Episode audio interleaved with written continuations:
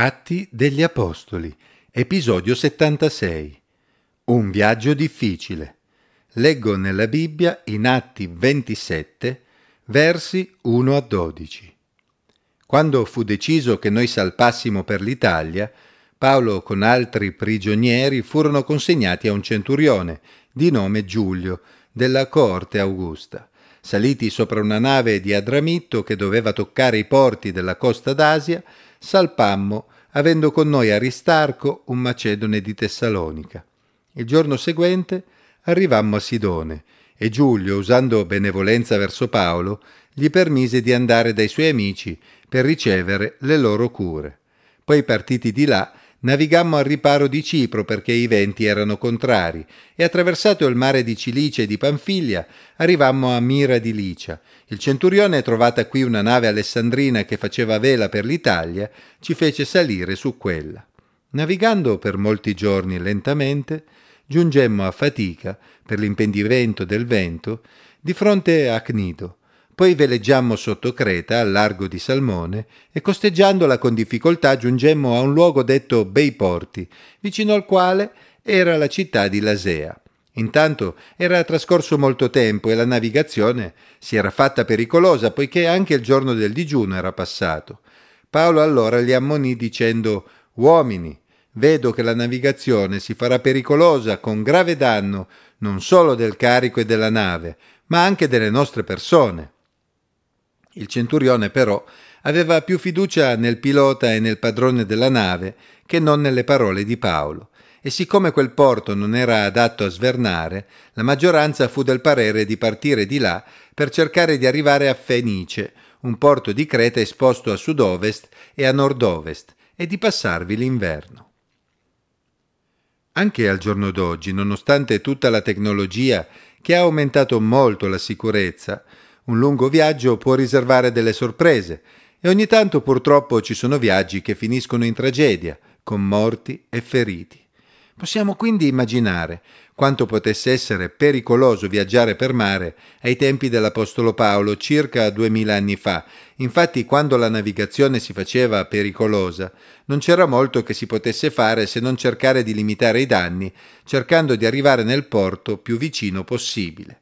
Il viaggio dell'Apostolo Paolo verso Roma fu molto avventuroso da questo punto di vista. Noi sappiamo che Dio gli aveva promesso che sarebbe giunto a Roma.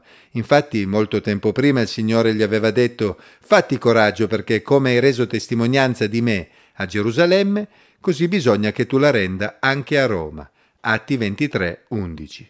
Però erano ormai passati più di due anni da quando il Signore gli aveva parlato in quel modo e Paolo nel frattempo era stato prigioniero ed era stato costretto ad appellarsi a Cesare per potersi recare a Roma.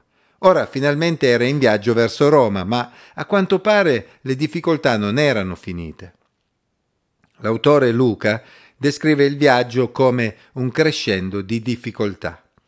Si parte da una situazione che sembra favorevole, con il centurione Giulio che si mostrò favorevole nei confronti di Paolo, permettendogli di andare dai suoi amici per ricevere le loro cure. Versetto 3. Poi ci viene detto che i venti cominciavano ad essere contrari dopo la partenza da Sidone. Versetto 4. Poi la navigazione viene descritta come lenta e ci viene detto che giunsero a fatica di fronte a Cnido. Verso 7. Poi Sotto Creta costeggiarono Salmone con difficoltà, verso 8. E a quel punto Luca ci informa del fatto che era trascorso molto tempo e la navigazione si era fatta pericolosa. Infatti si era ormai nel mese di ottobre, il giorno del digiuno a cui si riferisce è proprio in quel periodo. Insomma, sembrava proprio che persino le forze della natura si fossero messe contro Paolo per impedirgli di arrivare a Roma. Eppure Dio gli aveva fatto una promessa. Paolo non si perse d'animo, anzi in quella situazione dimostrò più lucidità dei suoi compagni di viaggio.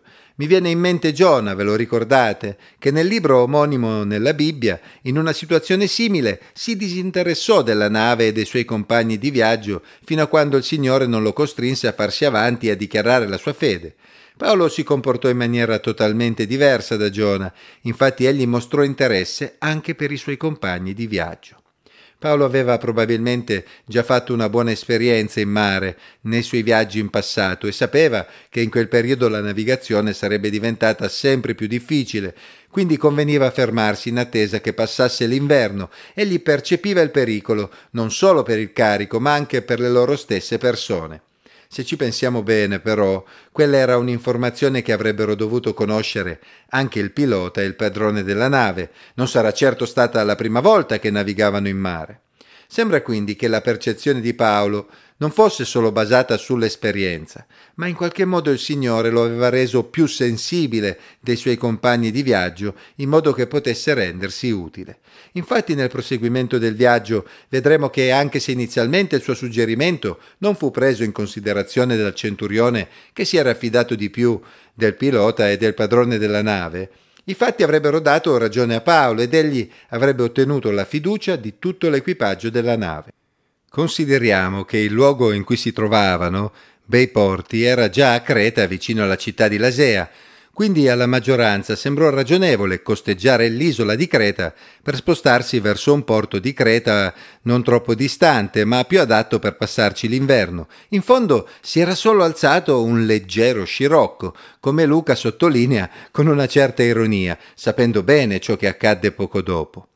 Questo brano mi fa pensare che ci sono situazioni in cui potrebbero sorgere dei dubbi. Mi sarò sbagliato? Forse Dio non vuole che arrivi a Roma? Come mai tutte queste difficoltà? Forse non ho capito la volontà di Dio per me? Chissà quante volte di fronte alle difficoltà ci siamo posti domande simili a queste. Dobbiamo capire che il nostro servizio per il Signore non sarà esente da difficoltà e pensare il contrario equivale ad ingannare se stessi. Servire il Signore è spesso un viaggio difficile. C'è una battaglia spirituale in corso e il nostro nemico è ben contento di seminare il dubbio nella nostra mente. Ma quando, come Paolo, abbiamo chiaro quale sia la nostra destinazione e con la coscienza pulita ci affidiamo al Signore per raggiungerla, non abbiamo nulla da temere, anzi, come Paolo possiamo essere utili alle persone che ci circondano, ai nostri compagni di viaggio, che forse non sono credenti e non hanno la medesima chiarezza e la medesima visione della vita che un credente può avere.